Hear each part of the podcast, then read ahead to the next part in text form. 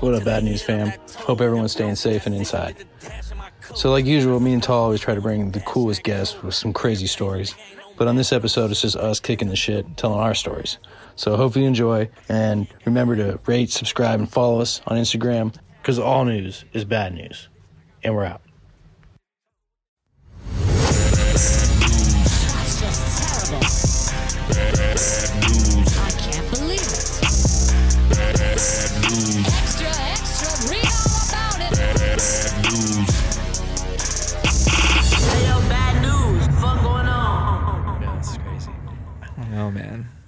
Well, Well- we're here.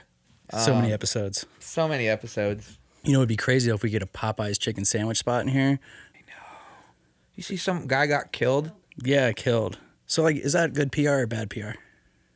It's horrible PR. Uh, But isn't like any He died PR for is a PR? chicken sandwich with pickles and and mayo. Yeah, got stabbed. Cardi B was waiting in line. She's like, "I bet you motherfuckers won't wait f- to vote." she was just like, That's true though. I already saw something that said like Russia's already ready to tamper with the elections in 2020. So "Oh my god." do the paper ballot and then still cross your fingers. I don't know. That's I think the world's just like, this guy's coming in. This Yeah. guy's staying. I could do conspiracy theories like f- Yeah. for days. Talk about the the documentaries you've been watching the last 48 hours. I think it's called The Devil Next Door. It's a crazy new Netflix series about this um, mistaken identity case where this gentleman is being accused of being uh, Ivan the Terrible from the Holocaust. Oh my god. It's eight episodes. It's really great. I'm like three deep into it. He's being tried in an Israeli court, right? Yeah, they claim that uh, the Ukraine government came out and said that this guy was uh, possibly uh, one of like a, a group of individuals that got sent over to America after the Holocaust. And it's really interesting because now they're like, I'm, I'm only about halfway through, but in the doc, they're like bringing witnesses, eyewitnesses from the Holocaust. And they're trying to show that like a lot of these witnesses, like, uh, They just want revenge. yeah, I'm, and they for don't those that don't know, I'm Israeli. they don't so even care. For me to they don't even care that if this guy is the guy or not. They just want some blood. People just like stood up in court that were at the Holocaust. Yeah, and they're trying to that- him right away. Yeah, but then like I don't want to give it all away for anyone that's going to want to watch it, but there's a nice little twist in there, and like some of the witnesses aren't as uh, trustworthy as one would uh, believe, and it's kind of like more the turmoil of the actual setting.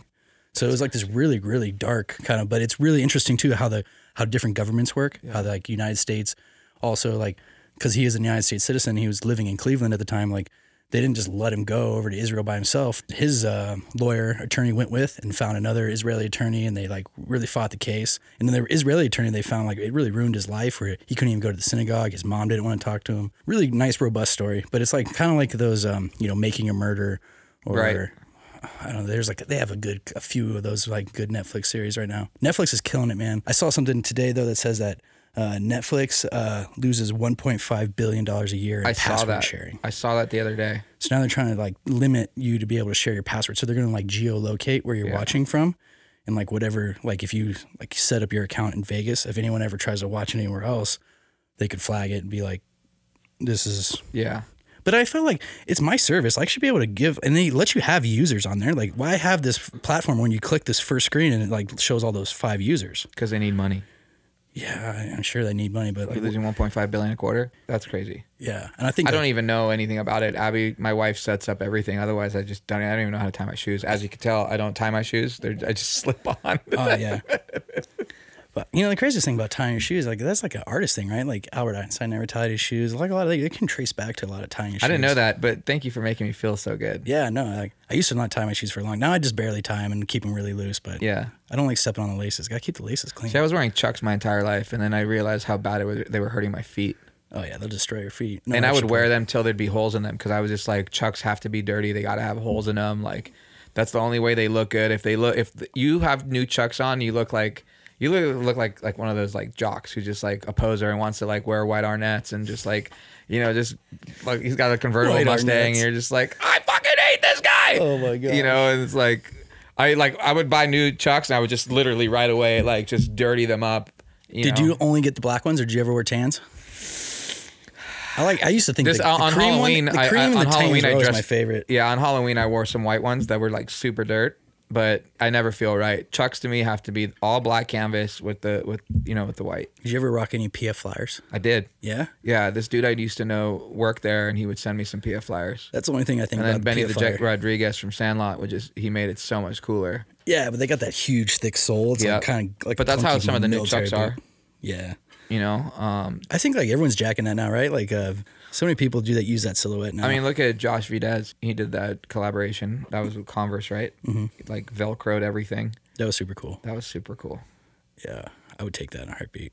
But lately, I've just been wearing either Nikes or Vans. But you got those really high end Sacai's right now. Everyone's looking trying to get. Yeah. those are like super limited. I I'm a sample size. Yeah, you're so lucky. I just I'm lucky. Being a sample size is a size nine for men.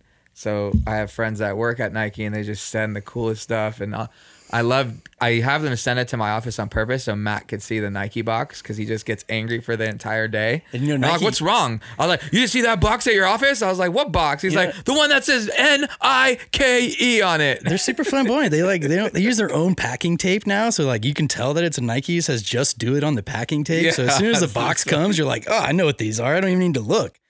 And I used to work for Adidas, so I, I know the shapes of boxes. So like when you see like when you're selling like, oh, there's two boxes side by side in this cool nifty box. Yeah. uh, it's really insane. I've been reading so many, uh, listening to so many books on tape. Especially, I've been finishing up. Tall finished it before me, but I was finishing up currently the Scar Tissue Anthony Kiedis book, That's the best book ever written. and I'm just like crazy, uh, like taken back by When you listen to the Anthony Kiedis book, you're like, yo, man, like, stop doing drugs. Yeah, man. Man, the whole book is pretty much Anthony doing heroin. Yeah, just just binge, clean, binge, clean, binge, Hawaii, clean. clean. Then he Yeah. the Dalai Lama. They basically There's so many good they touch stories in thing is like every time he like loses a, a love interest that he basically goes and uses. So. Yeah. but it's really crazy too because he tells a lot of stories of other people's addictions, which I think is like interesting, but also kind of like a no no. I don't think people realize even like one how old of a band Red Hot Chili Peppers is, you know, how successful they really are and how many bands they put on. Yeah, You know, like people probably don't know that Red Hot Chili Peppers took out Pearl Jam for the first time. They Yeah. gave them their first chance. For Smashing Pumpkins. Like I was like when I got into that chapter, I was like, "What?" yeah. All like you know, all the bands that played around that time too is just so insane. Like L.A. must have been just LA like, was awesome. must have been walking down the street being like, oh yo, there's Anthony Kiedis. Oh yo, there's. It's like they're like Anthony was, you know, they were talking about how like LA Weekly used to have an award show, and Red Hot Chili Peppers won like the band of the month or whatever. Yeah. and, like it, that's what made was a them. huge it thing. Was huge, and like they already like broke. They were broken up. You know, Anthony like got kicked out of the band. You know, so like Flea was up there like getting this award. You know, it was just And then like the craziest thing is just how much like the YouTube. I was t- I sent Tall like a bunch of like YouTube videos I found of like the band just playing in the house.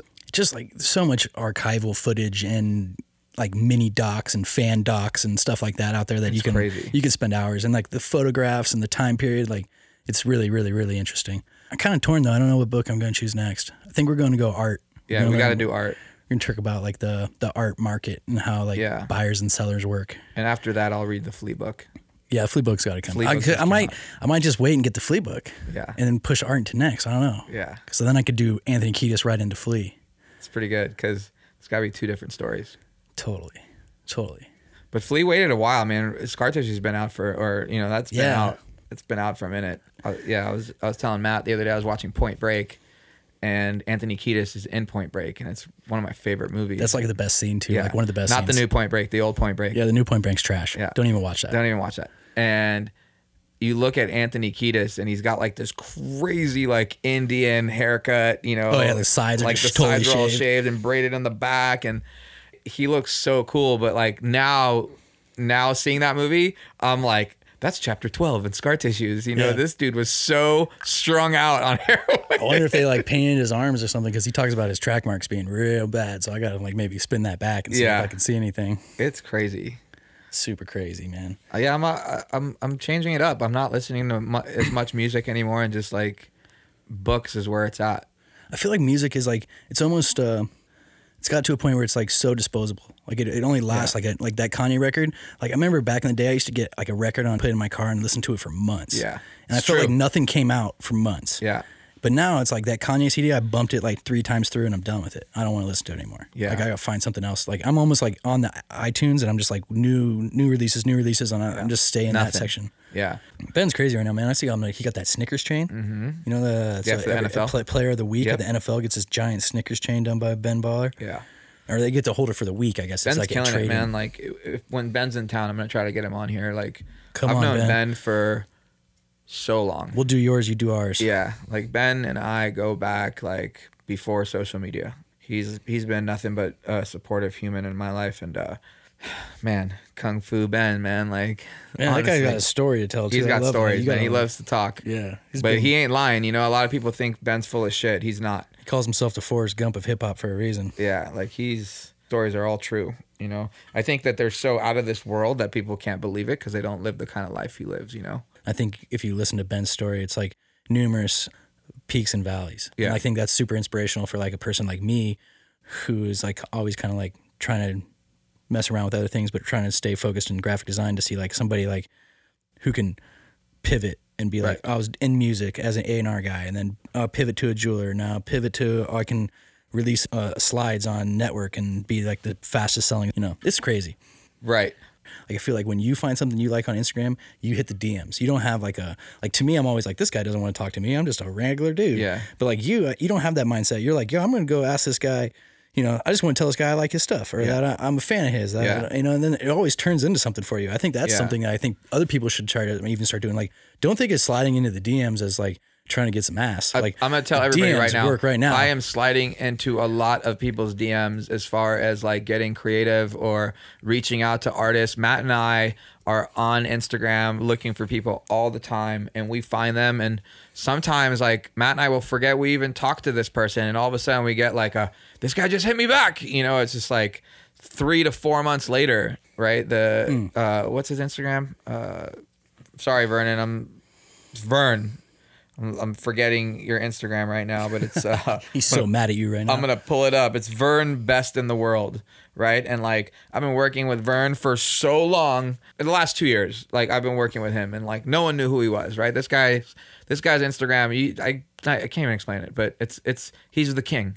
He's the king, and no one was talking about him. I don't even remember how I landed on his page, but I kept DMing him, and he finally wrote me back, and we worked together. You know, I flew him out to Vegas, and this kid like made uh, six or seven videos for us you know like he just loved everything we were doing he fully believed in it and then next thing i know fucking instagram is posting about him you know like th- four months ago he was on their page yeah, on the Instagram. on the Instagrams. Instagram page. This is 220 million followers, you know, of just like this kid's next in line. And I was just, I just sat there. Like, it makes me feel really good sometimes to find people that are so humble in, in the beginning and they're the same even when like they get shout outs like that.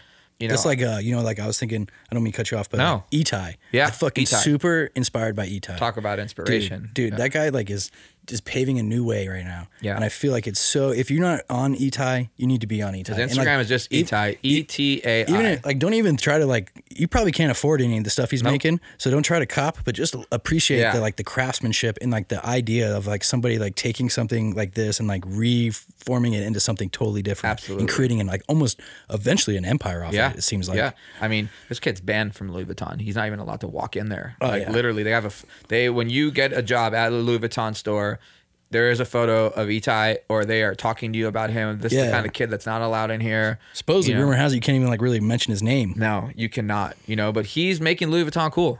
For you know? sure. and he's got hip hop backing him heavy. I think some people like just wonder like I think he it almost looks so real that people think that is a Louis Vuitton jacket. Absolutely. They don't they don't even second And, and guess. it's by the way, this is not like fake Louis Vuitton. It's just not Louis Vuitton stamped. He is buying all Louis Vuitton. It is just to you know he's buying Louis Vuitton stuff, but that he's making it in his own way, his own version. You know, it is beautiful, beautiful work. And he doesn't only do it for Louis Vuitton. He does Gucci, Dior, Oh, yeah. Chanel. You know, it's all high fashion brand stuff. And trust me, I'm a huge supporter of that kid. He's one of my brother's best friends, and I'll have his back to to the death. super humble dude, really Yeah. nice guy. Um, but yeah. So okay, let's let's squash it. Like I was thinking like yesterday too. Like when did you really get into art? Like as like were you always artistic as a kid? Like were you always painting and, and coloring and drawing and stuff? I don't as far back as I can remember. I mean, I was into art 11 years old. And do you think some of like I was always wondering like I don't think sometimes like I know I had a I had a pretty cush childhood, but my I think my mom had sometimes like tried to like give me a lot of art supplies to kind of like Yeah. I stole my me- art supplies. even as like a little kid like Yeah. crayons and pens and stuff. Like Yeah. I'm talking like 10, 11, you're still 11 jacking. 11, I was jacking. You were jacking the big box of crayons from people with the sharpener in the Absolutely. back. Yeah, it sucks to say, and you know, it just You know, Damn. I was, and I didn't need to. You know, like I, I, I will say this, like uh, you know, my my parents, you know, we weren't rich, but you know, they they took care of whatever they needed to until I figured out what was going on in my life, and I was, you know, 11 years old. I would say like 13, like right after my bar mitzvah is when. Or not like even before my bar mitzvah, I would say 12 years old. Things got a little crazy. Like I was like full on graffiti.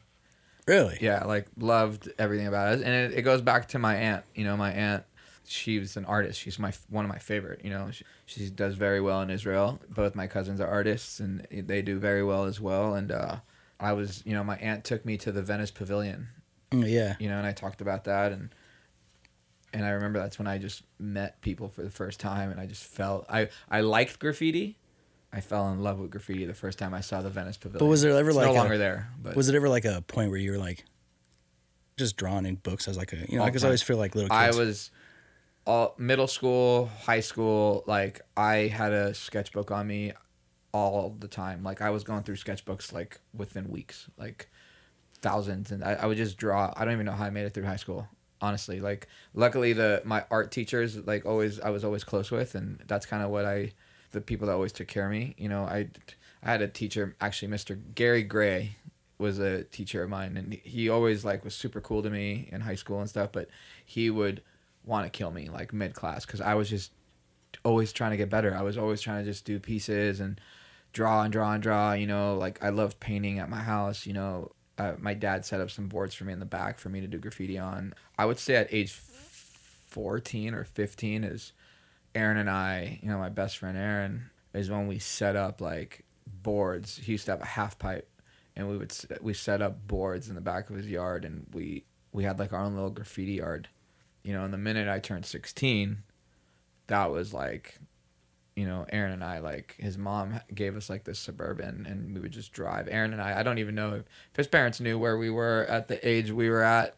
You know, like driving downtown LA. Downtown LA people was not always like, "Oh my God, it's so beautiful. I'm moving down here." Like you go downtown, you might not make it home. You know, and like we were down there just in the middle of the night.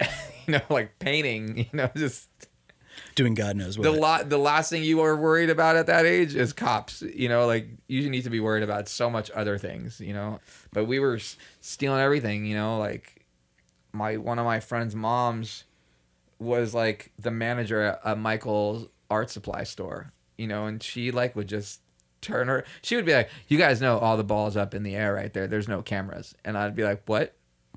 Like a minute someone tells you that at age 16 15 you're going in there with like a duffel bag I feel bad. take it out I still feel bad up. for any art studio, st- supply store to this day. Yes. There's no way you can sell those.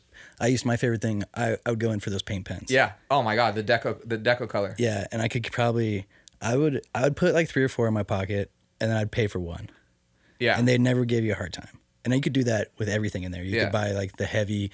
I used to do like jean jackets and you know all that stuff. I would you know people in high school would pay me to to make jackets for them or you know hats and stuff like that. So that was always like a cool little income, little side hustle.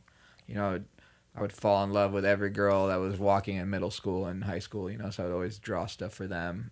I was never good, you know, it was, but it's very easy to do, you know, block letters or you know bubble letters to make girls happy. But yeah, man, like I had a hookup at Do It Center, you know, or like Home Depot. You know, this kid would charge me a dollar. I would get like 300 cans of spray paint.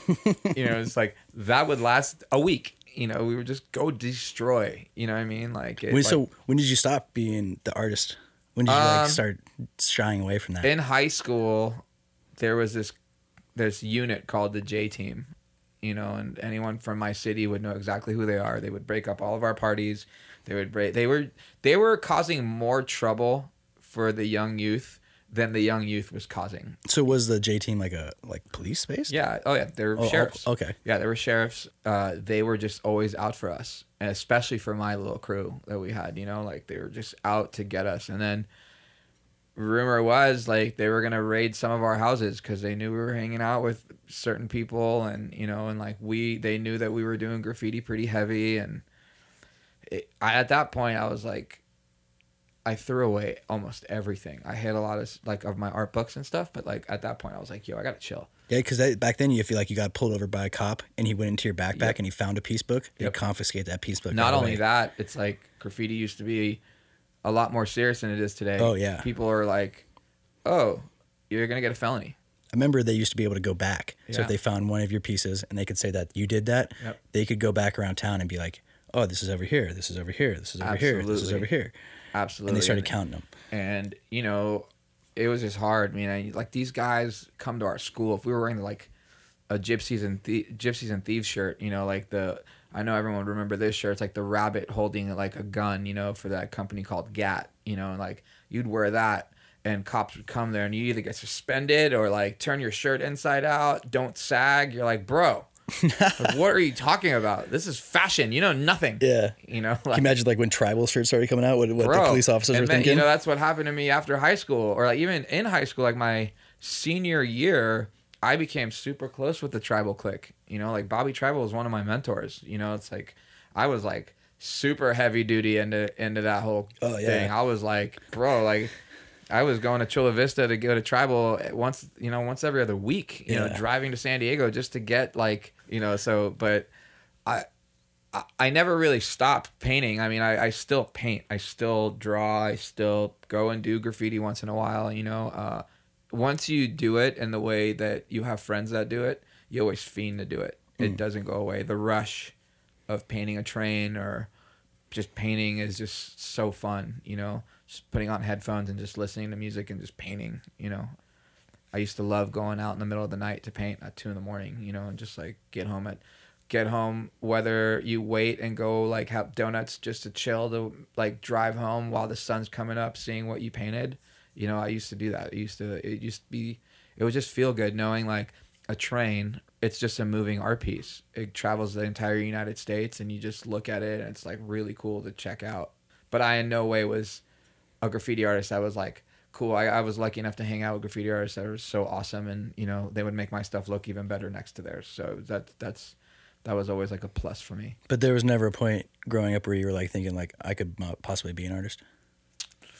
No, I remember my parents wanted me to, and I was gonna go to art school and stuff like that, and I just I've never been that good. at least I don't consider myself good. I've drawn I've drawn a few drawings that I've been like that's pretty good. You know, you know one of them was I didn't draw for years. Literally didn't I didn't I always doodle, but I didn't do like a full drawing for years. And I did one for Abby uh, years ago. You know, and, and she has it all framed up and stuff. But that was like it. You know, like I spent I spent weeks on it. I used to always hear that from people. People would always be like, "I can't draw. You're so good at drawing, but I can't draw." And I always like would be like, "Well, you know, I don't. You're you're probably good at something that I'm not good at, but Yeah. you probably spend a lot of hours doing that. Like I've sp- hundreds of thousands of hours doodling and drawing and coloring and painting. So I think like eventually you get good. You know, like you anybody can be good at at drawing. I feel Yeah. like it's not or being at art. You know, so I think like it's always like I always hear that and I get so defeated when people say, well, "I just I, I wasn't good enough anymore." It's like, yeah, but you maybe like what is good like what is good and like how many more hours could you would it take uh, for you to get good like if you went to school for like two years and maybe just learned like the basics of color theory and perspective like that would have maybe added like a light years to your designs especially if you're as far ahead as I like some people wanted, think I are. always wanted to be a graphic designer. I just don't have the patience to sit there and learn. You know, like I watched Aaron teach himself how to do that, and I wish I did that too. I always have Matt to build what I need. You know, but like there are nights where I'm in the middle of the night, like thinking of something, and I was like, I really wish I could do that right now. You know, like, and sometimes there is days where you're trying to get something to someone, and they they are not bringing what is in your Yeah. head. You know, like, and I'm sure you know that. You know me well enough to know that that's not what he wants. You know, like well, I still sometimes I submit stuff and I'm like, that's not what he's gonna like, and you're like, that's it, and I'm like, no, it's not. Yeah, like let me work on it that. more. Yeah, you're just being nice. like I know it's not it. Yeah. but I, I I definitely relate with that, and that's kind of the, then it gets to the point where like, what did I really want? Like, is what he was is what this artist doing wrong? Like, is is it like, is it because it's not mine? right. You know, like it's kind of what you got to start to think. Like, maybe not in your shoes, but like in my shoes, if I have someone else do it, I'm always like, well, I could do that better. Like, uh, Yeah. just let me do it. You know. But then in, in hindsight, I try to like think to myself like, well, there's not really nothing wrong with what they've done. You know, it's they've done everything I've asked them to do. Yeah. But it, like to me, it's not like my perfect little like setup and Yeah. cleanliness and things that I like to like mentally, I guess, stress over. And it's so weird. I think like uh, I think you got to let that go sometimes, right? You just got to be like, all right, yeah, it's close enough. And I, for you, I always was like wanted to get that exact Yeah. picture in your head, and you were like, no, good, it's good. Yeah. It's, you got you got it, the the understanding. I, I think you're just gonna sell, but like to me, I always wanted to get that exact picture. And I think that was like why physical hand art was always so much more Oh difficult for God, me. yeah. Because I was such a perfectionist that it never, ever, ever looked right. I could keep working on it for I could work I could work on the same drawing over and over and over and over until I just was like blue in the face. There used to be artists like that I would look at and be like, "How did you even do that?" Like Ron English is like the perfect artist. Oh, like 100%. Ron English to me is like, you're like, what? You know, like you literally want to reach into the painting and try to grab it because it looks so real. His drawings that he does of like the Last Supper, right? But it's like Ronald McDonald and you know uh, Homer Simpson and all these people, and it's like, but it looks so real, and you're like, how did you just do that?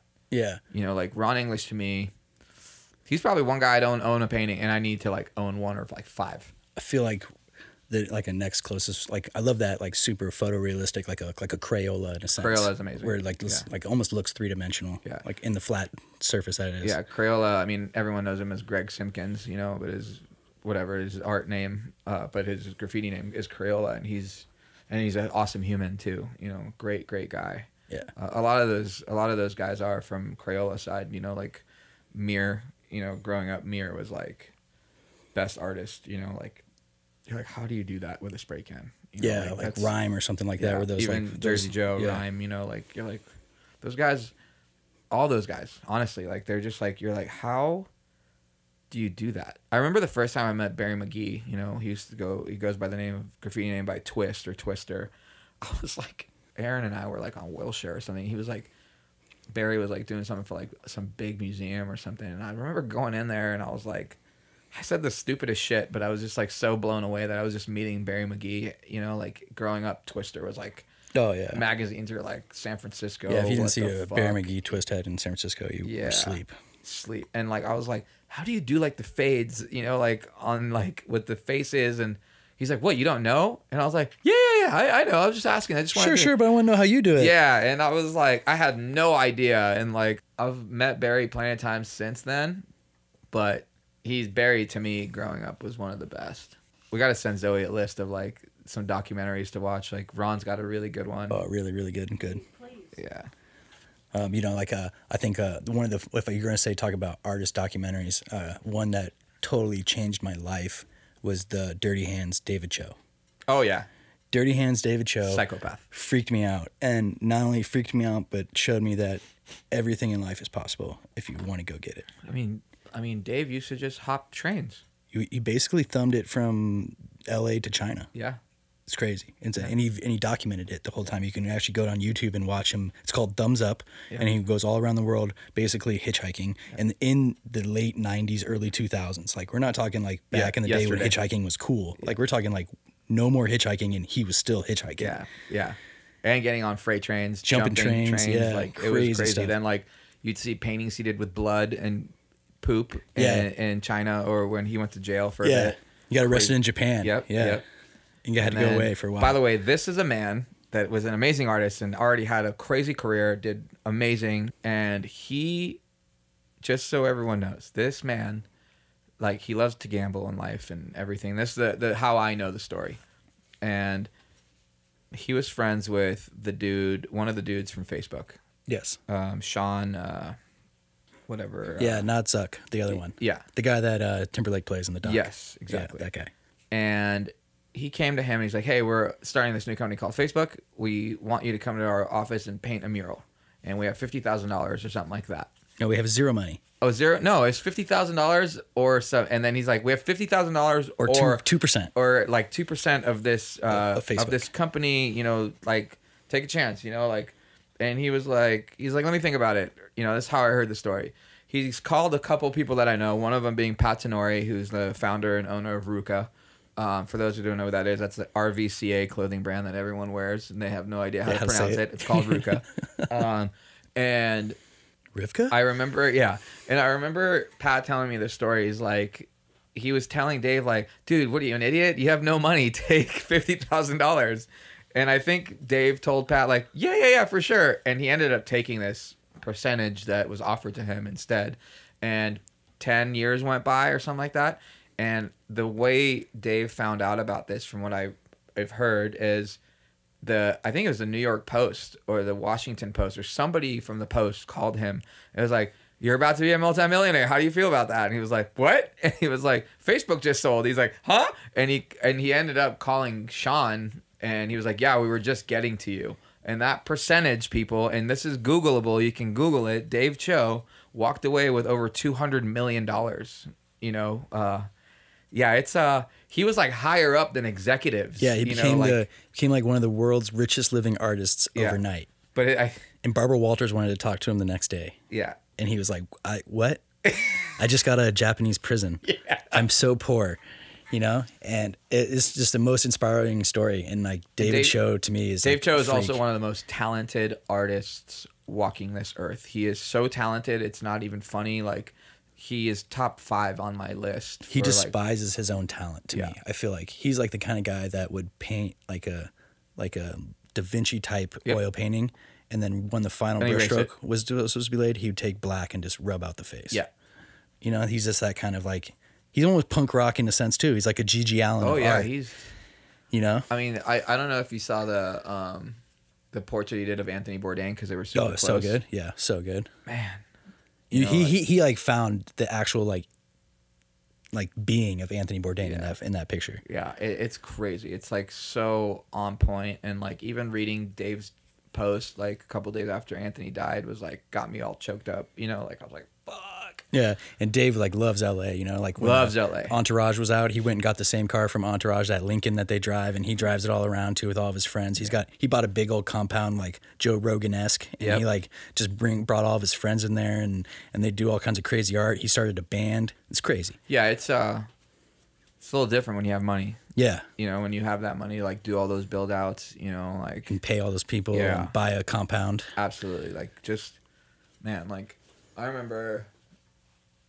I just remember the first time we did letters first. You know, me and Casey, the first letters first for with Reebok, and like just watching someone like Casey work. You know, like as a little kid was so awesome because he's like the attention to detail so insane. You know, like everything from like the pins that you're gonna like be gifting people, and like you know the the artist he's gonna be working with, and what artist goes where, and like the invite. You know, the invites for the first letters first it's still to me one of the coolest invites because it's like a graffiti show, right? So like, it has to do with letters, right? So it's like, it was a paint bucket, you know, and inside the paint bucket there was like a shirt, and the shirt said letters first, and it was done by Chaz, you know, and Chaz, you know, created the letters first show, and on the back of the show it's like, you know, Casey. uh he did he illustrated like some amazing stuff like what it was like the world famous seventh letter crew you know on the back had all the names of all the artists and the first show only said letters first and the show got uh, so much hype around it you know years later casey did it so many more times it was called click clack the world famous seventh letter crew you know it's like a letter by each artist and it traveled the world and casey got it everywhere you know and i think he he's been working on a documentary for it for for years. I, I don't know if obviously the the daylight. I love watching different artists, right? Like the way Casey works, the way David Choe works, you know, the way Revok works, you know, Ron English, uh, Shepard Fairey, people like Zess, and you know, people that don't even care about art, they just want to do graffiti. But even like someone like a Zess, now is like next in line to explode as an as a as an artist. Like he is his art that he's doing is game changing. You know, I, I, I love I love Zess's art. You know, Timothy Curtis. You know, you know his story is amazing. Went to prison for eight years, got out. First show ever curated by Takashi Murakami in Japan. So, show sold out before the doors are even open. You know, Yeah. I talked to Timothy this morning. He's getting ready for a museum show. You know, I'm like, okay, bro, I get it. You you're like, why are we, why are you talking to me on the phone right now? you know, it's just like, it's, I'm so proud of all my friends, man. Like the, this is the list of people that were guaranteed to fail in life. You know, um, Yeah, they're always told like you better figure out a path. yeah, I can't tell you how many times there's been days where like I've looked down like if I check in my Facebook or whatever, like I'll have a teacher from the past who told me that I was gonna die or my principal, you know, like I'm just like, let me come speak at the school. Yeah. And let them know that this is all crap. You know, because you just gotta follow what your lead in your head is. Because look look at Aaron. You know, like I always go back to Aaron's story because everyone's like, What college did your best friend go to? I'm like, College? I'm like, this dude no didn't do three days in ninth grade. like he left school. He jumped like, CYA, jumped like, out. It, li- like school, like this dude went. His parents sent him to like boarding schools, and he escaped from Yeah. there. Like his stories are so insane. You have no idea. Like Called himself a cab. yeah, he called himself. He like figured it out. He's like a his whole life. Like anyone that's ever told Aaron no, I feel bad for that person because that person is either working for Aaron or is jobless. Yeah. You know, they Aaron goes after you. And I think like hard thing now is like when you see Aaron, he looks so clean. He looks like very like uh, Steve Jobs esque. he's, you know, he's not. But Don't if you go if you go back and you look at some like the early like uh, Karmaloop Yeah. YouTube videos where they're talking to Aaron Levant the first time and he's Seventh got the hat. ring. Yeah, He's he's got the got- hat and the big glasses Oh, on man. and he looks so like He's about eighty pounds heavier. Than yeah, he, he looked like you. It he looked like a guy you wouldn't want to associate with. It Yeah. looked like a guy that you would like if he But came to your store. Aaron that sold you the most. Yeah. Because if Aaron got you in a room for ten minutes, you do business with him because that's the Aaron everyone. The people doing business with Aaron for the last twenty years, let's say, are no, let's say fifteen years. Your people in the last fifteen years done business with Aaron. They don't. They know the new Aaron, but they only know the old Aaron. You know, and the old Aaron is what got hammered everything into their heads. The vision of streetwear, the vision of of ComplexCon or Agenda or whatever other business Aaron's owned in the past. You know, from a having an amazing Salesforce group. You know, uh, with our other uh, best friend Kellen from growing up, Hey, they started a company called Network. You know, before the network is what before the network became what it is today. Like there was network that Aaron and Kellen owned. You know, it was a Salesforce.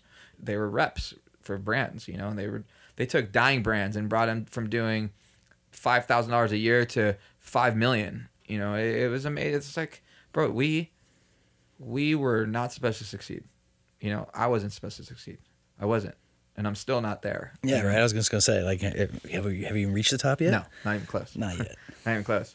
Like, But that's cool though. I still like think that's like something I always like, and I don't go home as much. I wish I should go home more and like walk around and start to see people and be like, "Look at me now," Yeah. you know? Because I think there definitely, if you would have taken a poll back in the high school days of like what's happening to Matt, a lot of people would have been like, "Prison," you know, easy I- without even dude, thinking for about sure. it. Would have been I- like the first thing in their bubble in their brain would have been prison. yeah, You know, and then like the fact that I like not only that, but I got a I got a bachelor's in science. I like paid my way. I've been in Vegas for ten years. Like when I the first time I was leaving Chico State, raging balls like six days out of the week, and I told everyone I was going to go to Vegas. They were like, "Why? You're going to go get hooked on black tar heroin in Las Vegas?" And I'm like, "Heroin."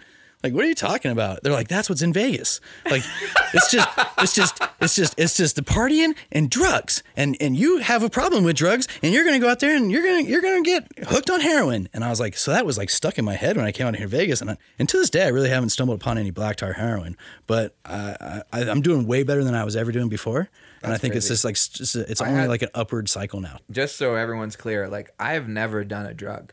Like it's not like I barely take Advil. You know what I mean? Like I've never smoked weed, never done coke, don't do pills. You know, like I yes, I drink. You know, and You haven't lived. yeah, Just no, joking. no, it's like just joking. You know, like I I've lost friends, you know, to that stuff, and it always scared me. My mom's brother was like a you know he's alive, but he was a major addict, you know, and it scared me. And I was like, and I that's the thing, like I have an addictive personality, like I can never shake off Coca Cola. You know Hmm. what I mean? Like I don't drink sodas. You know, I, I maybe one a week, but like I still drink Coca Cola. Like Abby and I just went to Israel, and like the Coca Cola is way different than it is here. It's like crack down there. You know, it's like it's so good. Like Coca Cola is so good. It's like a Mexican Coke. Like Hmm. you when you're eating tacos, you gotta have a Mexican Coke. Yeah. it's got to be from the bottle. Like how many times you and I go, Matt, to bomb taco, and it's like let me get a Mexican Coke. Yeah, I don't even like Coke, but I still drink one. Yeah, and it's only a couple sips. You know, it's like I can't drink a full bottle. That's crazy. Are you a Pepsi or a Coca Cola guy? growing up, I was a heavy Coke guy. My dad was like super into Coca Cola, and it was almost like Bloods versus Crips in my house, and we were just blooded out. Like we didn't Yeah. want nothing to do with Pepsi Cola. Whoever was like sponsored by Pepsi Cola was like almost like an anti in my house. Like any of those people, like Ray Charles or Michael Jackson or Britney Spears. It was just like, oh, look at this. till this. day, no matter what, it's like you'll go to restaurants and some restaurants you think right away the restaurant you're in, the ambiance and everything, you're like, it's got to be a Coke house, right? So you're like, can I get a Coca Cola? Or like I'll say, can I have a Coke? And they'll bring it, and I'll be like a Coke with lemon because I'm like obsessed with Coke and squeezing lemon in it. I don't know why, it just tastes good. really good. And I'll take a sip, and I'll almost spit it out because it's so bad because it's Pepsi. And I'll be like, "You said you had Coke." They're like, "Yeah." I'm like, "No, this is Pepsi." They're like, "What's the difference?" I'm like, "You shouldn't work here." You Yeah. know, like it is. It's forbidden in If you don't say life. is Pepsi okay, then don't even don't Like- even bring it out to me. or like, "Hey, do you have a Sprite?" No, we have Sierra Mist. You what? They're not the same. They're not the same. Yeah. Like they are not the same. Do you have Mr. Pibb or Dr. Pepper? You know, yeah. Are you talking to me? yeah. Like Don't even bring that up. I'm so obsessed with. I am a Coke house all day. Like Pepsi's only good the first two sips if it's like super ice cold. I'd rather have an RC cola than a than a Pepsi. I like Pepsi with like more booze, I think, because it has like a sugary value. The Coke is kind of more crisp. Yeah, no, I don't. really I don't well. even do that. I used to be Jack on the Jack Coke guy, and like you couldn't tell me that there's Pepsi in there. That's like saying like, can I get a Monster vodka? People only drink that because you don't have a Red Bull in your office or in your club or You ever give like that that one that knockoff one they usually have behind the bars too, like or in the nightclubs they always have like a Red Bull like esque. Uh, bro, we went. Like I said, I always say I go to Israel because I go, that's where my dad lives, and I always go visit. But like Abby and I would go to a restaurant or a club. They don't have Red Bull. They're like, yeah, we have XL. I'm like, what? What is XL? You Yeah, know, and I, I just took Tim there. You know, Tim's one of my best friends from from childhood, and he was drinking more XL. There is Red Bull, but it's not in the clubs. And Tim's like, XL's pretty good. I'm like, are you talking? Yeah. Like, he's like, how we- can I get this back in the states? yeah, he's like, dude, he's like, look, tall, no calories, no sugar. I'm like, so you mean no fun? Like you're just drinking. f- yeah, what is something. in there then? Yeah, Hey, he was like, he was all about. it. He's like XL 500 or something like that. If he was here, and I'd be laughing his ass off Oh, because man. I, I'd be like, bro, I can't even drink a Monster, even in the small cans. Like, I have to drink a sugar-free Red Bull. Like, if I'm gonna drink that, it's it's like a sugar-free Red Bull. You know, like to stay up in the nightclub business, like I have to like, I'm drinking a sugar-free Red Bull and like a double espresso, and I'm up for like till six in the morning, no problem. So I think you can relate to this. Um, in college, uh, Red Bull used to have like college sponsorships Yep. where they would have like a few people that they would like champion and Yep. say like you're the Red Bull like sponsor on campus.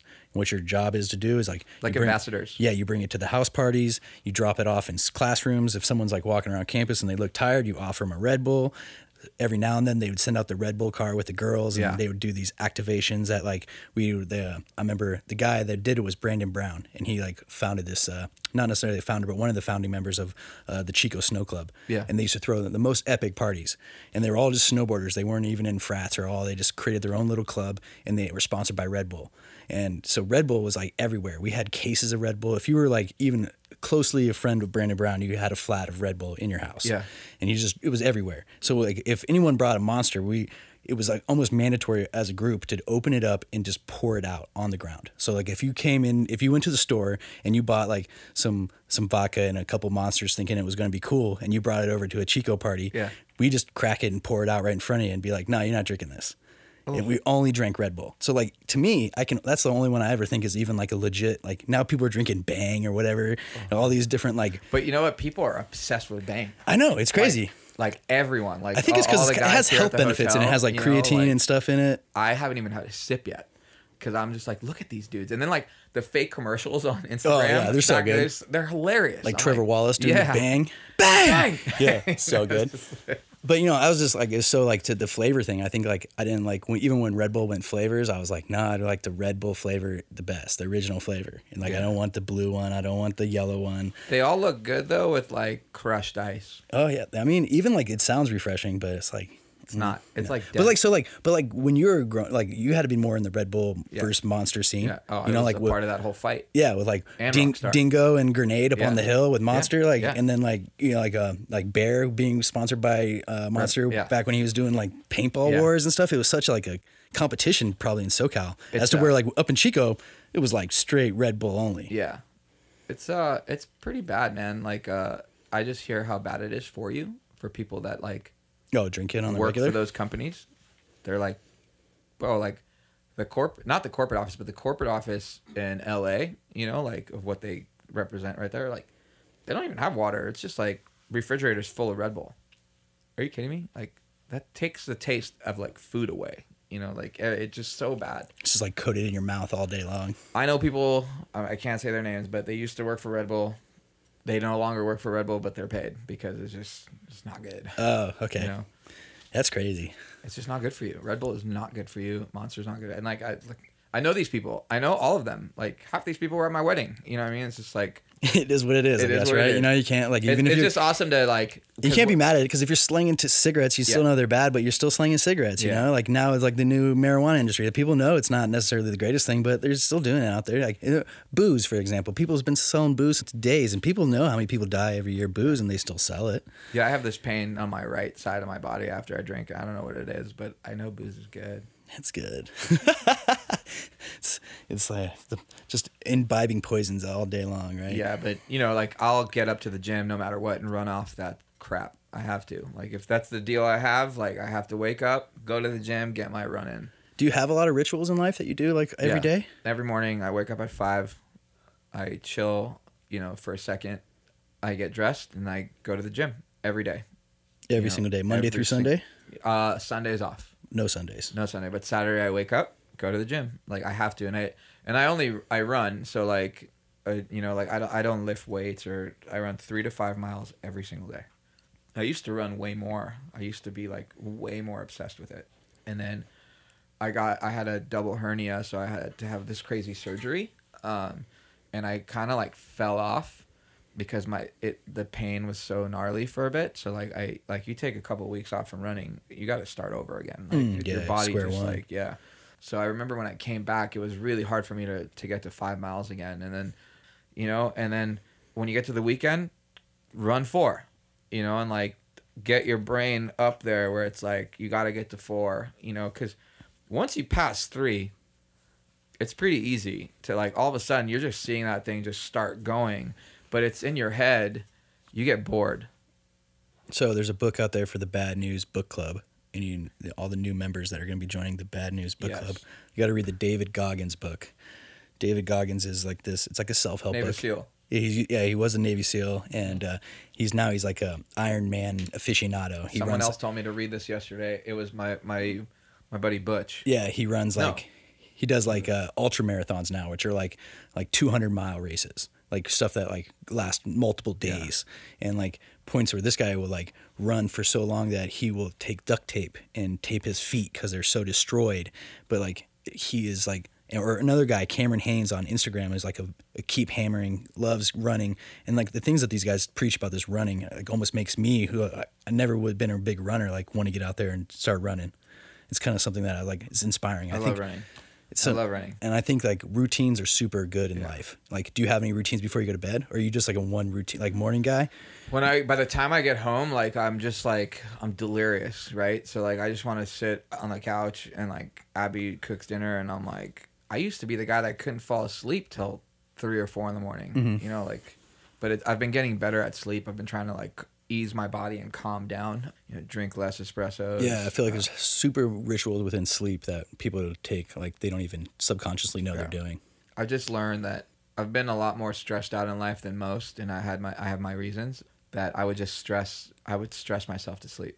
You know, like I I would be on my on my back, you know, like just thinking of the craziest stuff you could possibly think of, or The world is ending. the world as I know it is ending. And trust me, people, when I tell you like the things that go through your head are not good. especially at night, laying in your bed. That's what like, I think is the most dangerous por- portion of your day. Is like when you're laying in bed at night and you're staring at the ceiling. Like limits in your brain are like there is no limit. It could be anything. Like that your darkest fear can just pop in your brain all of a sudden, and then next thing you know, you got an hour of just trying to like calm yourself back down. Sometimes when I have nightmares, I still sleep. I, I don't wake up because I'm like, if I wake up right now, I already know I'm going to be up for the rest of the night. You know, that's so crazy. like I'll I'll see through that nightmare, and I still have plenty of them. When you sleep, do you have like pretty vivid dreams? yeah, Yeah. See, I don't have very vivid dreams. I'm more of like a, like a wake up, like whoa, what was it? What just happened? Like it just like the lights were off for a little bit. oh my god, I'm and not only that, I'm like a light sleeper too. So like, Oh, that's crazy because I heard like a lot of people dream like in the REM world. So like if, to be a light sleeper and be in like REM sleep are like two different. There are days things. where my dreams feel so real, but I know I'm awake. I can't even whoa explain super lucid dreams. Yeah, it's insane. That's It's crazy. Insane. Do you uh you don't take any like supplements or vitamins or anything? No. No like nutritional vi like uh, None. nothing. None. You used to drink a lot of green juices and stuff in the morning. You still doing that? Uh, I used to drink. Uh, yeah, I used. To, I still take those shots every morning. I drink like a doctor's orders from Whole Foods. It's got. It's nothing but green stuff, and then uh, a lot of ginger. You get those at Whole Foods? I thought you got those at the club or at the gym. No, I no. I used to have pressed juicery sent to my house, but now it's uh, Whole Foods. Whole Foods. Whole Foods is the truth. Man, the, you know the Whole Foods over by us that was kind of weak. I was. It is. You, weak. you the one you and I go to for lunch. Is yeah, really you good. opened my eyes with the one over in Town Center or Town Square. That was like that's a real Whole. Foods. That's a real Whole. But you know, you also took me to an Erewhon, and I've ever since you took me there, I've always felt gypped off by by by everybody that I don't have a, a nowhere store. We got to tell Zoe. So Erewhon in LA is like, imagine a Whole Foods because I know what you know. You know what that is. An Erewhon is a way more expensive Whole Foods. Even though Whole Foods, you're I'm gonna only spend twenty dollars. I'm gonna only No, spend twenty 60 dollars. easy. Sixty dollars. I spent sixty seven dollars at lunch the other day. I didn't even pay for Matt's meal, and it was sixty seven dollars because I'm always like, oh, I need the sandwich. Oh, I need the salad. Oh, I need cheese and crackers Ooh, and a this- lemon. Yeah. I need this alkaline water. That's six dollars. Yeah.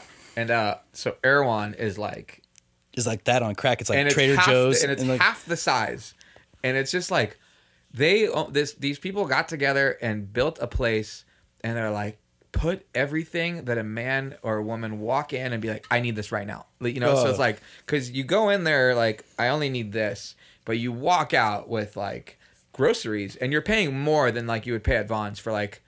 Let's say you go in, you're spending 250 bucks for the entire like next two and a half weeks. I feel like it's like the craziest science things though. Like you go in there and it's Yes. like it's like eggs that were like been soaked in salt for three months, and like Yes. or like water that has been re-oxygenized, and like You there's guys just know you're charging nine ninety nine for a bottle of water. There's just some things I look at and I go, I go, why do I even care that this was in salt for nine months? Like this has no no It's effect so on bad. what I'm gonna eat. And then they have like their, you know, the place where they make the food. oh right? yeah, that was the killer. that That- place is your killer. Yeah. right there, if you are, if your eyes are even making it there, you are easily spending fifty bucks. Uh, and they had killer coffee. I was Killer only in there coffee. for a little bit. Killer coffee. I've been looking for Erewhons everywhere. They, are they only in LA? That's only an LA thing. It's only in LA right now, and uh, the one that is where my house is is Calabasas. You know, so like uh, it's even, uh, even anyone want to find Travis Barker, go to Erewhon. That is his joint all day, every day. Someone told me that Erewhon was nowhere backwards, Maybe, but I think there's an extra e in there somewhere. maybe, but they carry truff, so I like, I love them. Yeah, yeah, gang, gang. Gang, gang. So it's you know, but that's Erewhon, Joey. It's very expensive. It's not cool. If I take Abby to town, she's got to go there in the morning. Dude, I was seriously, I'm, I'm kind of happy that we don't have one because I don't think I could go anywhere else. It's gonna come. It's gonna come I'm here. for it, They're gonna come here. 100% for it. It's not gonna be good. You know, I'm not happy about it. It's gonna be here eventually. I hope they put it up on our side of town. Well, we'll come to Summerlin for sure. Yeah, or Hendo's blowing up right now too, so maybe Yeah. you never know. They put that training facility out there Where? in Henderson for the for the Raiders. Oh, really? I didn't even know that. Yeah, they're building like a, that's where their training compound's going to be. How do you feel about the Raiders coming here? Well, it's it's, it's Let's back it up. It's too close for me because I'm like uh, I'm a 49er diehard. I, I I mean I respect the Raiders and a lot of my friends are Raider fans and I like uh, I, have been to a handful of Raider games in in Oakland and I feel like the Oakland community like puts on the best tailgate party in the world. Uh, it's almost like a walking food court and everything there is free. Everybody will share anything on any table. Really? I've never ever been to a tailgate event of that nature, and they're so diehard that they will like pretty. That you know, the black hole is the black hole for a reason. Yeah. The A's are similar to that, but uh, you know, the, I'm a Niners fan. I've always been a Niners fan since I can remember. Uh, my dad was a he's a Broncos fan, but when we moved to California, he started like this right the late '80s. The Niners started taking off, and they're kind of like the team of the '80s and like the early '90s. Hmm. So that was kind of like the heyday. I remember you were either a Niners fan or a Cowboys fan, is how I used to like think of it. But now that the Raiders are coming here, I'm kind of sad because I I liked you know the Golden Knights concept. You know, coming bringing hockey. I think like Vegas in a in general needs sports. This is a great sports town. The the community gets behind the teams so much, and like if you drive around town, how many cars you see with a a Golden Knight sticker on it Yeah, somewhere it's is like insane. It's crazy. And I think the Raiders maybe made a bad move on that part because they were once LA's team. Yep. Now they're Oakland's team. Now they're uh, Las Vegas's team. So it has three owners basically still holding control of this thing. I think that's why people will come here. Yeah, I mean, I, I understand like the the method of it. Both but flights. I, feel like only 47 minutes. I feel like if you would have said the Raiders are no more and we're creating a new team for Las Vegas, I think I just think there's so much more upside. Yeah. I do. I do. I think there's like in, in marketing, in like selling all the jerseys and retail and collateral and stuff like that. And also just the Vegas locals can make it their own. Like Yeah. to me, you can bring the Raiders here and I'm glad Vegas has a team, but I'll never like the Raiders. They'll never be my team. You know, as if you made a team, like I was a San Jose Sharks fan to die.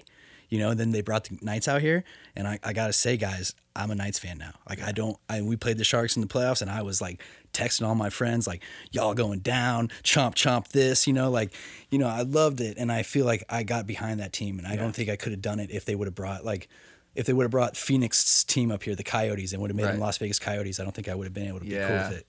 I love. I I've learned to love hockey. I didn't even. I knew nothing about it, and I grew up with Paulina Gretzky. You know, Yeah. didn't even knew nothing about it. Didn't care about it. But like John Gray, like took me to a game, and I first game fell in love. I was like, this is the craziest thing ever. You know, like I was like so pumped, and it was a game that the Knights won, and it was like John's like friends with all the Knights, and they would come to the hotel. You know, like. To like hang out, and I'd be like, "This is so cool," you know. Sosa cuts half those guys' hair, Yeah. you know, and he's always like introducing me to them. You know, it's like I love Vegas, man. Like I, I've, I've, I would say, I used to be like, I'd come here for the weekend and I'd, I'd pray for Sunday to come because I just was like, oh my god, I can't wait to get out of here. Yeah. Now I'm like, I love this town. I kind of feel jaded. I never really got. I only got to do that one time, like have that Vegas experience. And I tell people now that since I've been here for ten years, that that's kind of like burnt out now. I'll never have that like, No. oh, I'm going to Vegas and excitement that like the rest of the world gets. Because I'm like, yeah, Yeah. you know, Hey, you know, what, Abby and I would just get like random nights to be like, all right, let's go. Like we, it used when Abby and I first started dating, like we were like, bro, it was gnarly. I still have. She's got videos of us. Like I'm like, what happened? You know, like, you know, like that doesn't exist anymore, and it's because I'm probably getting old. You know, it's like, I have my brother. Tav, who always talks crap to me because he's just like, man, I used to hear stories and blah blah blah, or like he'll talk shit and he'll be around people that know me and be like, bro, you don't even know what this your brother used to do. Yeah. You know, like I would back in the day when the Maloof family owned this place, bro, I used to turn this hotel upside down. I feel like Vegas. Like when I came here, they're like, oh, Vegas is just resort returning back from its Disneyland phase where it's not kid friendly anymore. Now I feel like. We're almost like redoing that now again. Like we're getting more kid friendly than ever. Like those old Vegas days of just the crazy debauchery, I don't think exist in this town. Right. unless they are they're like in a seedier location i don't know you know the raiders are going to be cool as a community builder it'll be fun to watch It's gonna be great. I think it's gonna be great for the city. It's gonna Yeah. be awesome. and if you know the, the just to have football here it'll be amazing Yeah. i wonder i kind of i kind of concerned what's going to do to the strip and like the like the back area like right there around paradise and tropicana like It's, gonna be it's gonna be a little scary. Like, it really will. i don't know if they're uh, ready for that kind of like foot traffic i mean the stadium kind of has like its own little issues and even if you're trying to get down tropicana like on a night of a, a t-mobile event Yeah. it's like you better not you know if you're even trying to get off on yeah, flamingo not and- but people are gonna park at the Palms. Yeah, like because it's only a, like a mile and a half walk. Yeah, like it's like nothing. You just like take a road and you're there. And that's like if I used to go to Warriors games and like you could pay to park uh, in the parking lot. Yeah. But they also had all these like sus like parking structures around the sides or Yeah. like these little open lots you could park in, and like it was like hit or miss that you could come back and like all your windows would just be broken out and your stereo would be stolen. But like those were like the craziest little parking structures. You'd park and like walk and you'd bunch of fans and like getting back was always kind of crazy. So I think that might, might be a cool aspect. I've been to one football game my whole life. Only one Only one, literally, and it was the Chargers. A buddy of mine played for them. at Qualcomm in San Diego. Yeah, uh, yeah. Shaun Phillips. He invited me to Oh. a game, and I went, and I was like, "That was cool," you know. Uh, How'd you go down there? Did you go, did you ride the little trolley to the stadium? no, I drove. Ah, Yeah, that's crazy. I like. I used to love that stadium because you could just get on the trolley and it'd take you, drop you off right in front of the like, like a block away, and you could just walk Yeah. through the parking lot. Yep. Qualcomm was nice, and they had that sunken bowl, so you would go down in the first bowl, and it was like underground where all Yep. the concessions was. yep. Nice so that park. was that was cool. Man, back in the day, I used to go out to Candlestick Park. It's not there anymore. The Niners are they play in uh, Santa Clara now, but in the day, it used to be in the hood. like way hood, like HP Hunters Point, like people just getting killed all around, and that's where the stadium was. So you used to, like- Really? yeah, you used to drive in, and uh, it was the craziest thing. It's kind of like when you got to start heading towards the South Bay, and it's kind of like, kind of like has its own little, like little nook on on the water, and it's the airport's a little further away. But it had this. The baseball team played there too, and it had this weird breeze that would blow, and the fog would just blow in so thick that it would like a day game would almost feel like a night game some sometimes. Yeah. But you know, uh, they uh, they knocked it down and made it a park now, and they like regentrified that whole area of Hunters Point. Uh-huh. And I had a buddy cruising through Hunters Point, and it was taking videos on his phone, and it's all like luxury apartments and high rises now because it has like this. And the whole time I'd like as a kid cruising around Hunters Point and like parking and going to those games, Yeah. I never looked at what kind of view those uh, project buildings had. And it's like has this connotation to me as like, oh, don't go there. But now it's like that's the nice place to go. It's almost like yeah, I hear that happening in like Brooklyn and, and all those places now. Yeah, Brooklyn's beautiful. I was just out there. It's like it's amazing. Yeah, but if like someone said go to Brooklyn like ten years ago, you've been like, mm, Nah. nah. It's amazing what they've done with Brooklyn. Be- I mean, New York in general is just like one of the coolest cities Yeah, in the so world. on the come up. I got mad energy in uh, in New York when I went there. I was just so like I could just Yeah. it was pulsating through the Yeah, street into my absolutely. feet. Absolutely. Yeah, it's it's it's the best. It, Yeah. it really is. I mean, I wish it wasn't so expensive, but you know, it's like And it has like hit or miss months. I feel like if you if you luck out and you go in like that cool month where it's not too hot of the summer yet, but it's not too cold anymore, like I've I've hit or missed it. You know, I've like gone there where it's rainy the whole time, and you're like, meh. I I don't mean, know. there- Some people like that though. there's no winter in Vegas anymore. I mean, I walked out today thinking it was going to be cold, and it was like Yo, I just read. I 72 read something on the internet said uh, last this last month October was the hottest October in the history of the world. So something's going on. Yeah, the end of the world is coming. I mean, Yo, guys, it was snowing on the strip last winter. Snowing, dumping. Like, In October though, no, not, no, I'm not saying that. I'm just saying like, just the weather, like in general. I think we might get some snow this year. Oh, we'll get it. It'll be. It'll, the winter just comes late this year. Do you think we'll ever get to a every year. part in Huh? life where like winter is in June and like they flip flop?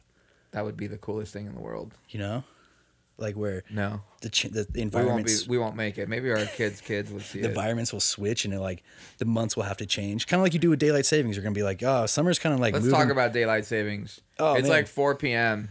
and it is dark outside. Did they it have looks a- like midnight. They're having all kinds of problems in like the Life. Nevada Arizona border. Yeah. Because Arizona don't want to mess with it. They're like, no, we're not doing daylight savings. So there's all these issues with like companies and like what time do I close my store and like what what uh, all these issues with this uh, what kind of employee when he drives over, you Think know. about some of the states that is it Alaska or something that just doesn't go dark. Oh yeah, you don't have one of those like what is it called uh summer nights or something like that? Day day nights. I would just- love to see that because I need that kind of energy. You ever see my that movie like Insomniac with uh, Al Pacino and he goes out there and he's like No. he's out there. I- I don't know if the, it's Insomniac, but I think it's Insomnia or something like that, where he's like in a place where it never gets dark and it starts driving him crazy because he because your body like will never like really shut down either. You got to kind of like go into a dark room. You need these light changes in your life. I guess I don't know. Yeah, I think so. I need a lot of light. If I could have 24 hour light, I'd be so happy and so. No, I don't think so. I think that's the wrong. I think so if people much have more would get done. if people had all that light, they get like eventually would get burnt out. Or you don't appreciate it as much. You know, I think so, I hear that from some people like that live in like uh, places that have like the four seasons. Yeah. Because they're like, oh, I, I value summer so much more because I had to go through the other three to get here. Right. You know, and as to us, it's like all summer, and then we get winter, and we're like, oh, I just wanted to be cold again. Right. I always like tell Amanda like when it's we we don't really have too much, but like there's like a couple weeks here and there where it's like perfect, like 70 degrees. And I'm like, all right, enjoy this next three weeks because this is the best weather we're gonna have all year. You know, it's gonna Right. be blistering hot or blistering cold. This next three weeks is gonna be awesome. Wow. I like. I think I, I like that about Vegas. So I'm like a, I'm like a gecko or cold blooded. I don't. I don't know. Right. Yeah, I don't know. I'm. uh I just need two hours. Two hours of sleep. Yeah, Oh man, you're a crazy man. I'm good, man. Once I'm up, I'm up. Like there's no like. I don't think I need. I think I need like five. I fuck, can't. Sounds crazy. You sound crazy. That's like a full day for me. Amanda says nine hours, and I'm like, yo, nine hours. I can't even li- sit still for nine hours. That would be drive me crazy. No, nine hours is like a no no. The last I I only do that on flights. Yeah, and you have to like medically put yourself down. Yeah, like yeah. Tylenol you know what's PMs. crazy? I was telling somebody the other day. The older I've been getting, the like the more scared I am to fly. I used to love flying, I used to like I couldn't wait to fly. Like something's gonna happen in the air. yeah, like lately I've just been like every takeoff I'm like, oh my fuck. I don't know why. Like I used to love flying. Love it. I used to love being on like a 15-hour flight cuz you got all the movies that are still in the theater and then some, you know, and like the food was crap but you just didn't care. Coca-Colas for days. Yeah. You know, but now I am like every flight and Southwest especially like and I don't fly Southwest like on a 15 hour flight I'm just saying like if I fly back to LA every takeoff I'm like oh my god Yeah, but that's like an Airbus, man. You'd be scared of that thing. You should be. Yeah. But they the planes that have such like a low fault like fault rate that I don't think anyone I should. don't know. Last year. Southwest was not fucking looking pretty. Was not looking good last year. A woman like gets sucked out of the the the window. Oh, yeah, like, yeah. Remember that? Like it was no. I was, That's why Abby's like, I found a forty nine dollar flight on Spirit. I'm like, uh, there's a reason why it's forty nine dollars, and they don't have reclining seats, so no. Yeah. I, I haven't tasted first class yet, but I'm sure as soon as you taste first class, it's hard to move move to the back. So we I did that on this last the two flights ago. And I remember coming home and I looked at Abby, I'm like, we're never not flying first class again. And she's like, uh, do you know how expensive that is? I'm like, I don't care. I'm like, so fast track four or five months. My my good friend Hetty like uh, connected us with th- these travel people and uh, they found these awesome flights for us to Italy and Israel for like super cheap. You know, I was like, what? Yes, let's do it. And it was first class for everything, right? And uh, I remember landing back in the States. We landed in San Francisco, and Abby looked at me and she was like, We are never flying anything else but first class. I was Hell like, yeah. Yeah, yeah. Like, you know, the when you sit in one of those pods, it turns into a bed, and like, It's got a massager in there. It's a. It's massage. everything's in there. You're like, you're literally getting the best sleep, kind of like that baby sleep where like your parents used to drive you around because Oh, the, the, yeah, the way the, car would move Yeah. just think a jumbo jet is you know doing that to you and you're just like like welcome to america blanket. we're landing in five minutes and you're like what it's like Can I stay in here? yeah it's But do you have you uh, have you you flown the Jet Suite X? i have You like that? no No. no I hear so many good things about Jet Suite X. what do you what's so good about it that you could just walk onto the tarmac and get on the plane Yeah, i love that You don't that have to show up up like 20 five minutes yeah, before your that they flight have like two bag check. but every time you take off you you your heart drops really? Have you ever been in a helicopter? yes and i, hate that too I've never been in a helicopter. That I think is scary. helicopters were not meant to fly No. It is not supposed to fly. You could tell every time a helicopter takes off, it's like fighting like, to like get up. You know, you're like, this, is, this isn't safe. You know, it's like the the 50, 50 mile an hour winds are coming out right now to like the racetrack or you know that. Oh, yeah, because that's how you go. EDC. Yeah, yeah, yeah. You know, when you go to EDC, the best way to, for you to go is on a on a helicopter. So every time I'm like, every time the wind is so insane in May, you're like, oh my god, I'm gonna die right now. You know, it's like all you think about because I have the craziest brain. Is Oh, like, yeah, just the worst I'm just watching my. I'm watching my helicopter like turn around the strat and like just go down. Yeah, Like that weird oh like, thing where like, we're not that high. If we fall right now, we're gonna die. You know, like that's like what goes through my will head. Will I bounce? Yeah, will I bounce? Hmm. You know, in all the movies, everyone makes it.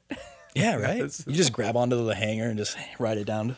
yeah, so it's pretty bad. I used to fly a lot as a child. My mom I was always like, we were always going to like Florida or Denver or Yeah. Colorado. So flying was always a thing as a kid. I super enjoyed it. And then I I thought everyone flew. And I talked to my friend and they're like, I'm going on a plane. I'm so happy on my first plane flight. And I was like, what? Like, what do you mean? You've never been on a plane before? And then it like turned out that there's actually a pretty common thing that like not a lot of people flew when I was like at, in my childhood. Like Crazy. Now I think people like a lot more people are on planes and flying around. But when I was a kid, people were like not moving around a lot. That's crazy. It's always surprising to me. What's your favorite restaurant in Vegas? Favorite restaurant in Vegas? Milo's. Wow, wow. Even Zoe. I feel like Milo's though. Sadly, Milo's. Shout out to Milo's. I've never been to Milo's, so I don't know. Milo's. You're you need to step it up. Last time I went, I was kind of disappointed. But you know, I, you guys haven't failed me. But I was a little disappointed. Milo's like a Greek fish restaurant. yeah, right? Mediterranean, Mediterranean. heavy. Yeah, super. More in the emphasis of Greek and fish. Ah. yeah, really, really well done. The tzatziki sauce, the everything like the the salads, the the burrata, all that good Oh, stuff. man. I'm like all I'm thinking about is like. I love food right Mediterranean now. food though. Yeah, you really put me on, dude. I like never ate a lot of Mediterranean food in the city, and then even though there's so many Mediterranean spots, I just like really wasn't like no one put me on to falafel until I met you. You're Yeah. like, yo, eat this, and I'm like, I don't know, that looks like weird. I don't know if I'm going to eat that brown ball or that green patty. I don't know about that. You know. Yeah. And now you take me to the shawarma place, and I'm like, yo, I don't even care what it is. You, as long as you're telling me it's fire, Yeah. just, just serve it up. And now I crave that stuff. Now I'm like sitting at home. I'm like, yo, is Meraki open on Sunday? you know, you know, I, I don't know. It's weird, but I think it's weird. It's hard for me because like I always want to say a steakhouse. You know, like I always want to be like, oh, it's a steakhouse. But I feel like steakhouses are kind of played in Vegas. They're all the same. They always have the same cut. It's always like one piece of meat on a white plate and a bunch of like all the sides are always the same. They're always like asparagus and mashed potatoes and mac and cheese. There's really no difference in any of the steakhouses. Yeah, you're right. I, I think uh, you put me on a, a, Nobu uh, in San Diego. That was fire. That was probably one of the best restaurants I've ever eaten at. yeah, I was like, whoa, that was like an eye opener event. yeah, Nobu's great. I would say steakhouses in Vegas. My favorite one in Vegas. There's two.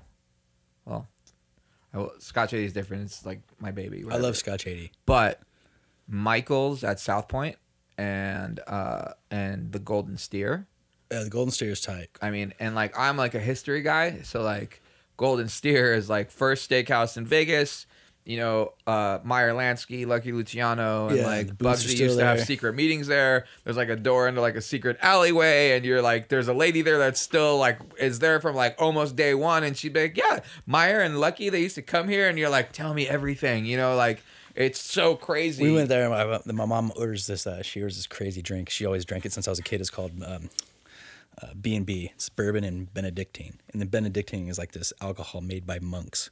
And basically, it's this mixture, right? And it's kind of like this bourbon mixture, and the Benedictine is kind of like a whiskey, kind of like cognac kind of flavor.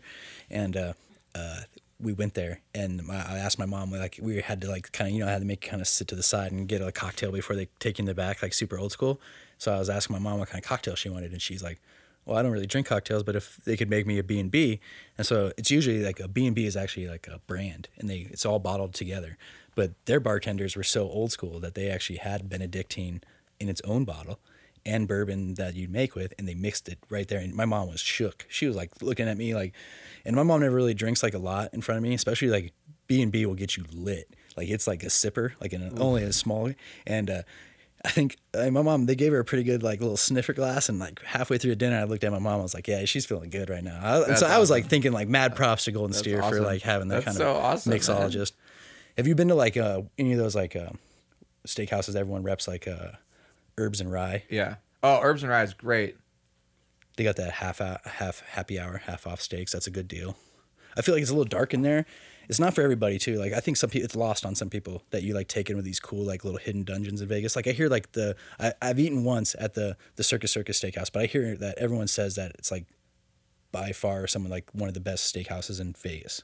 The Herbs and Rye. No, at the Circus Circus Steakhouse. I think Oh, it's called I've never the been there, but yes, I have my a friend of mine. She goes there for her birthday. I think every year. Yeah. And, uh, I've never been there, but I hear it's. I hear great it's things too, and that's weird too because you would like wouldn't expect. Like you said, South Point. I don't think a lot of people would expect to have like a fire steakhouse. Yeah, steakhouse. the, at South Michael's Point. is amazing, and it's like super traditional. Like you go there, and it's like white glove guys, you know, and like you go and like they give the girl the menu, and the girls don't have prices on their menu. It's like super old school. Only the guys do. So it's like, you know, it's it's, and and I think the original Michael's was at the Barbary Coast.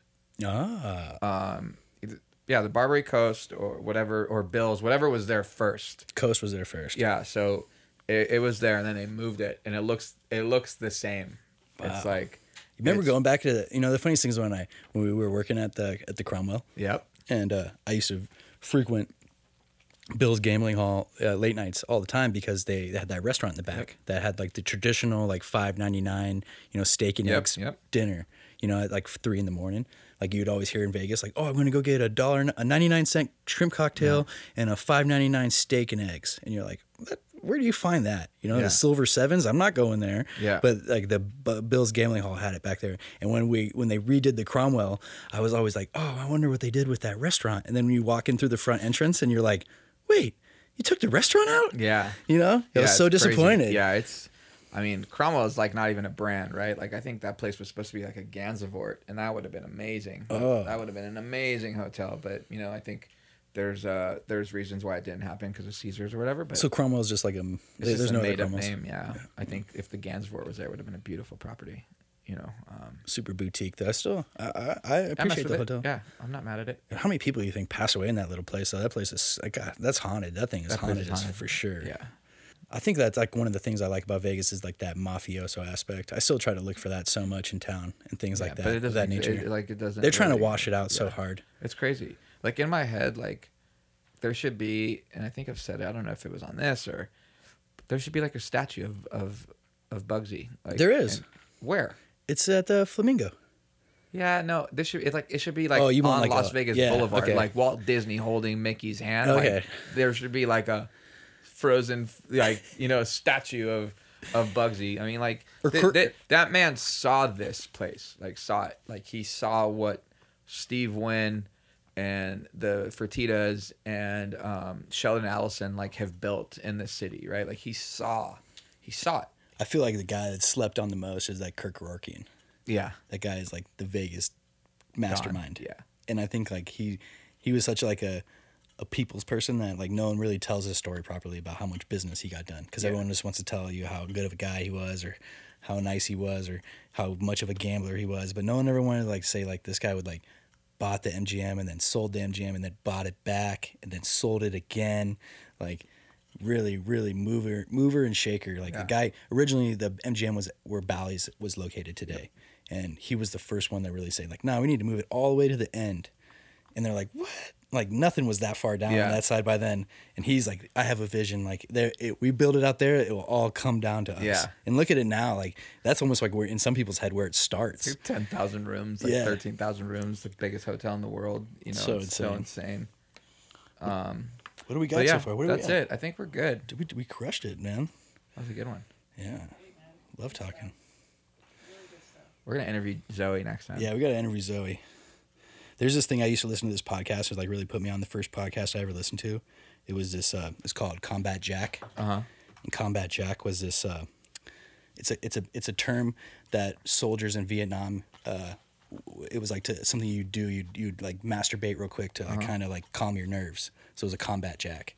And then it was became like this like saying and I this guy was so powerful and he was like a his name was Reggie Ossé and he's passed away from stomach cancer but um, rest in peace uh, he like he was like one of the original paveway rap podcast guys and he put so many people on into the podcast game and showed so many people the way and uh, he used to say something at the end of his podcast that i like i like was listening to a little while ago and i wrote it down because i like was like damn if i ever get a podcast i want to be able to say like kind of the same thing at the end Right. and uh, so let me, let me read it to you. He used to say, Internets, you know what time it is.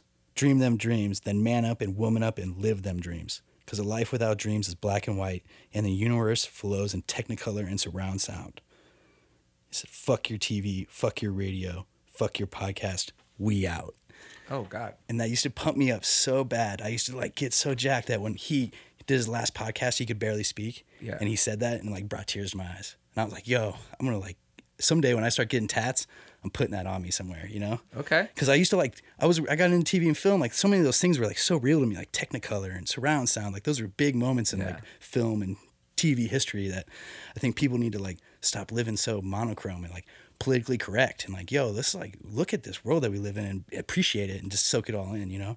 Man. And just, if you got dreams, go fucking get them, dog. Winning, you know? Trying, dude. Start a hot sauce brand. Boom. I